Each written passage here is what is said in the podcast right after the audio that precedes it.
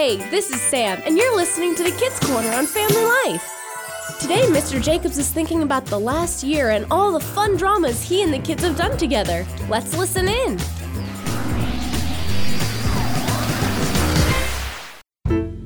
And now, from the garage of Lionel Jacobs comes the fascinating drama, The Silly Signs, an adapted biblical teaching about authority.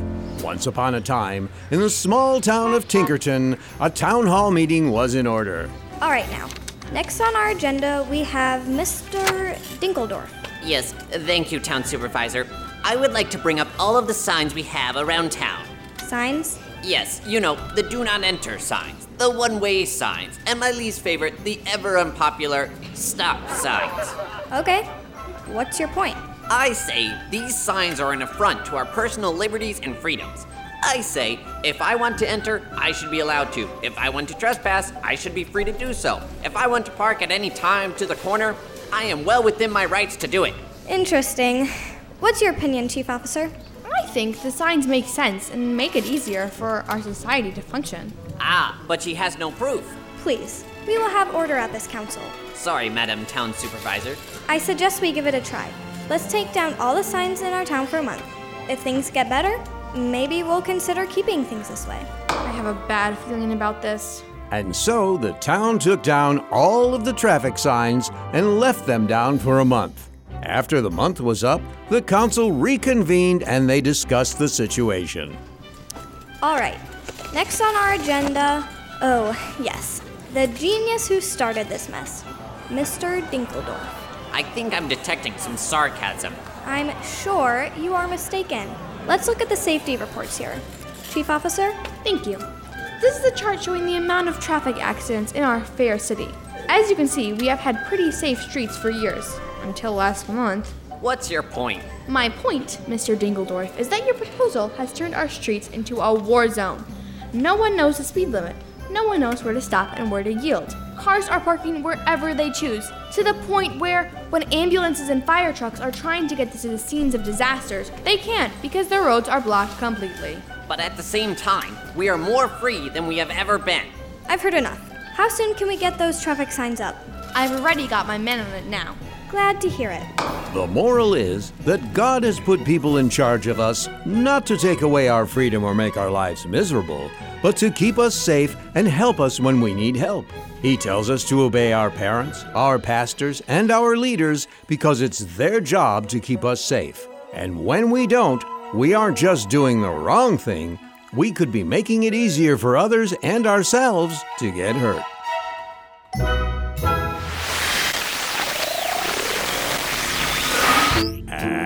And now, from the garage of Lionel Jacobs comes the wonderful drama, The Fearsome Rancher, an adapted biblical teaching about anger. Way out in the Badlands, just off the Oregon Trail, and by a little spring, there was a little town called Tranquility. Ironic name, all things considered. You got that right, Sheriff. You see, just outside Tranquility, there lived a rancher named Gus. He was big, burly, and wild. I was wild, not anymore. Oh, uh, right. Do you mind if I tell them about the old days? All right, just as long as they know I'm a better man now. You see, a while back, Gus was working on his ranch when he saw a prairie dog ripping up all of the spinach plants in his garden. Why, you little. He went on a rampage out to destroy all prairie dogs everywhere, which eventually landed him in the jailhouse. I don't know what got into you, Gus, but blowing up half the town is completely unacceptable. They were digging up my spinach. And how is putting dynamite in my flower bed any better? You just sit there and think about what you've done. And so Gus served his time and went back to his ranch. A little bit wiser, but later that week, he was building a fence when the train chuffed by. Its whistle may have been friendly, but it spooked Gus's cattle and they all scattered. No, come back. Ah! And with that, Gus stormed off to the train station to give the engineer a bit of his mind, which landed him back in jail. Really, Gus? Assaulting a train engineer? Because of you, my train was late and I couldn't go to the garden store to buy new flowers. And so, Gus served his time and went back to his ranch, a little bit wiser, can we skip to today? There are a lot of stories, and they all end pretty much the same way. That's true. There's the mine shaft story, No! The stagecoach story. Stop it! the snake oil salesman story. That one was fair. All right, yes. Many times over the years, Gus was quick to get angry over something that bothered him. He overreacted and did something rash, which landed him in jail.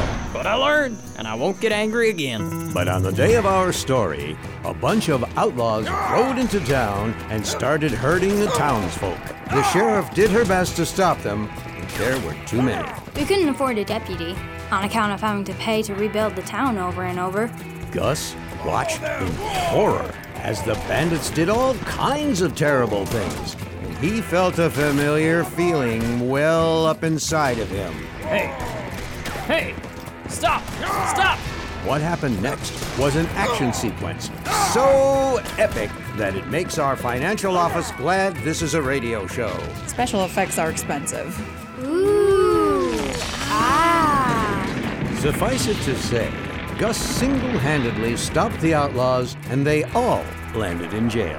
Okay, Sheriff. I know I got angry back there. I'm ready. Lock me up. Lock you up? You saved the town. Let's throw a party to the champion of tranquility. And so Gus went back to his ranch, a little bit wiser, and he lived the rest of his days in peace. But if trouble ever comes to tranquility, the townsfolk know who they can count on. Ah, boy. The moral is that though anger can make it easy to do what is wrong, there are times when it can help us do what is right. Just like everything else God gives us, we need to use it wisely to help others who are in trouble, not to help us get our own way. Welcome back to the Kids Corner Drama Special on Family Life. From the garage of Lionel Jacobs comes the wonderful drama, The Tinkerton Election, an adapted biblical proverb about integrity. It was an exciting time in the little town of Tinkerton. The streets were abuzz with people chattering about the upcoming event. Ever since the mayor was ousted for spending the entire budget on the Tinkerton Water Tower fiasco, we've been without leadership. It's time for a change. It's time for a new mayor. It's time for Vivian Cress, the next mayor of Tinkerton. Miss Cress was well known in Tinkerton. Yeah, known for charging triple rent for her broken down, out of date apartments. I prefer to call them historic. And she doesn't pay the people in her factory half as much as they deserve. How else am I going to keep my products affordable? And I heard she tore down a hospital so she could have room to build her summer house on the lakefront. Lies and vicious rumors. It was two hospitals. To say that Miss Cress was unpopular would be accurate, but she was also very rich. I've more money than half the country. If I want something, I buy it. And I want to be mayor. Meanwhile, in a small house on Elm Street, there lived another person with political aspirations. Hello, I'm Betsy Drew, and I'm running for mayor. I'm not very famous, but maybe you've heard of my grandmother, Nancy. She was a really smart person. Betsy was not rich by any means. She didn't even own a car. I've got a bike that's much healthier, and besides, it has this really friendly bell.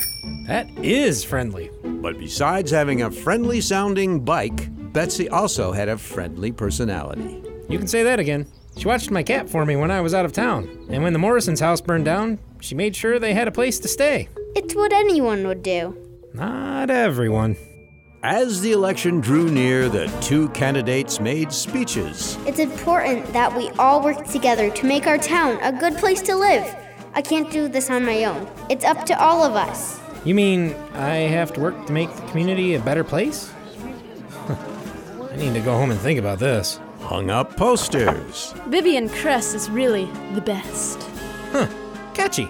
And had mature interactions during debates. So, I think if we took care of the roads, it would be easier for people to get to work. Blah, blah, blah. None of that matters because I'm rich and you're not. Na na na boo boo. It wasn't long before the big day arrived. All of the townsfolk made their way to the town hall to cast their vote for who they wanted to be the new mayor. The next day, the votes were counted. And the results are in. Looks like our new mayor will be Miss Betsy Drew. What? But I'm rich! How did I not win? Money is all that matters, right? Right? The moral is being trustworthy and kind is more important than wearing nice clothes or living in a fancy house or even having lots of money. All of those things are nice, but living with integrity has rewards that last forever.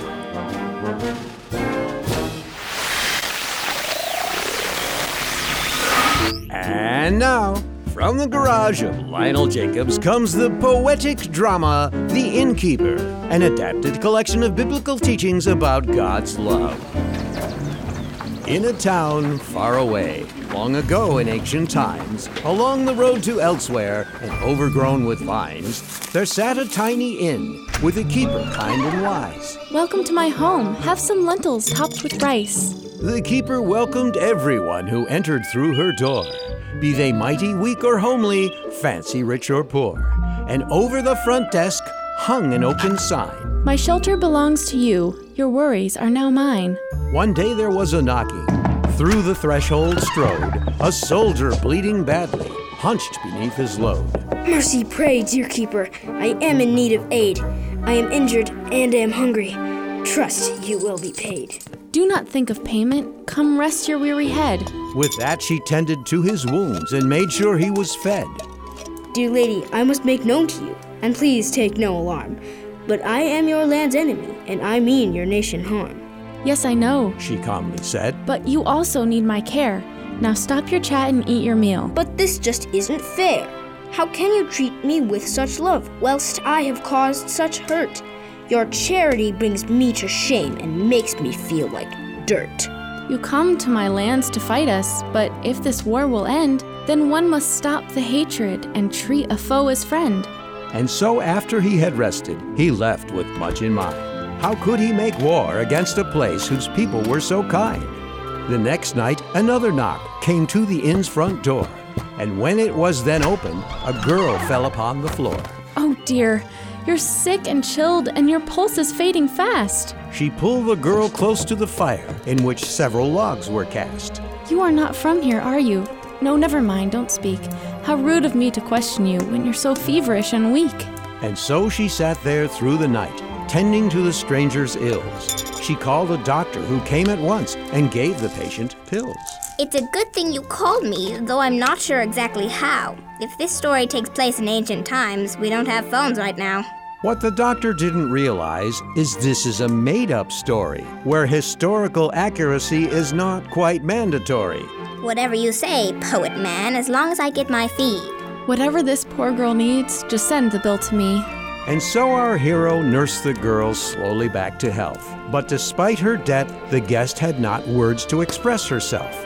It's all right. I know you're far from the place you call your home.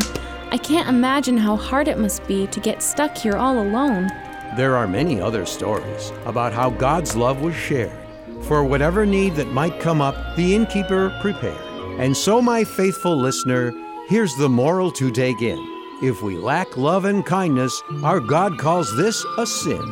If there are weak among us, or foreigners or poor, or maybe there's an enemy that enters through our door, whoever God sends our way of one race or another, we need to treat them as He says, as sisters and our brothers.